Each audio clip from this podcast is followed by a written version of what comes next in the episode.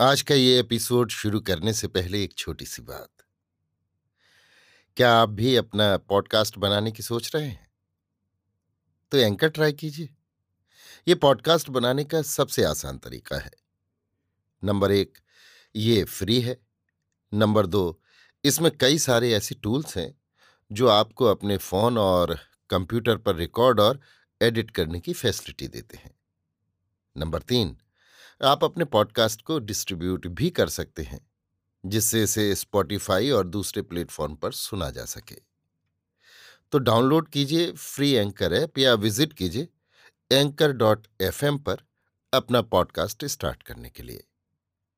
ये तो थी एक छोटी सी जानकारी, और अब शुरू करते हैं एपिसोड का सिलसिला।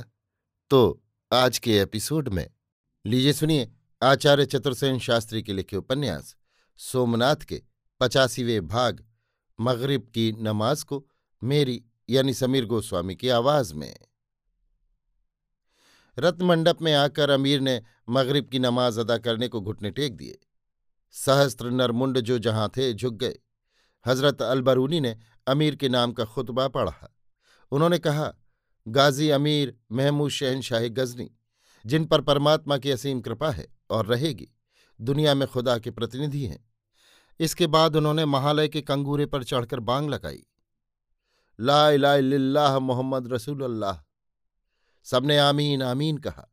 अमीर ने जलद गंभीर स्वर में कहा, मैं अमीर महमूद, खुदा का बंदा वही कहूँगा जो मुझे कहना चाहिए और वही करूँगा जो करना चाहिए।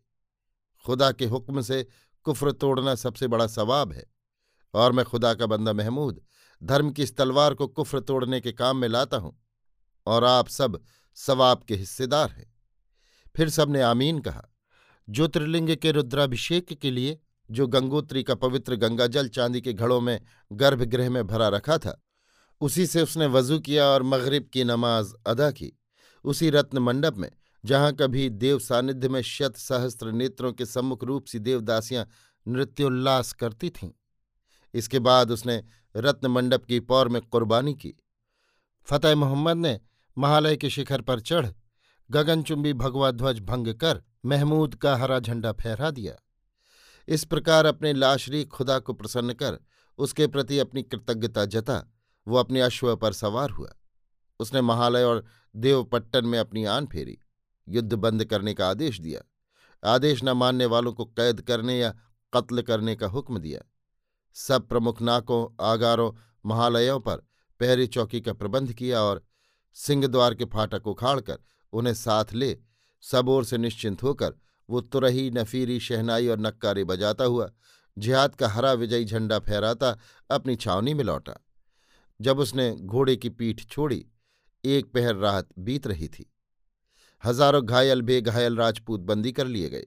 लाशों के उठाने का उस रात कोई बंदोबस्त नहीं हुआ, जिस कक्ष में गंगा ने अग्निरथ अभियान किया था। उसके आसपास के सब कक्ष जलकर राख हो गए थे। रात भर वहाँ आग धधकती रही, किसी ने भी उसे बुझाने की चेष्टा नहीं की।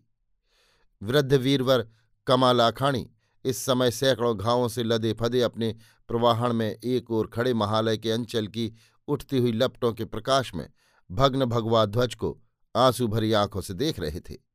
प्रवाहण में अचेत महाराज भीमदेव को चेत में लाने के लिए दामोदर मेहता और बालूका राय अथक प्रयत्न कर रहे थे। संसार अंधकार में डूबता जा रहा था और इस अंधकार में एक गहरा काला धब्बा सा, वो प्रवाहण लहरों पर हिलता डोलता सा समुद्र वक्ष पर बढ़ता हुआ, कच्छ की खाड़ी में सुरक्षित गंदावा दुर्ग की ओर बढ़ रहा था। अभी आप सुन रहे थे आचार्य चतुर्सेन शास्त्री के लिखे उपन्यास, सोमनाथ के पचासीवें भाग, मगरिब की नमाज़ को मेरी यानी समीर गोस्वामी की आवाज़ में।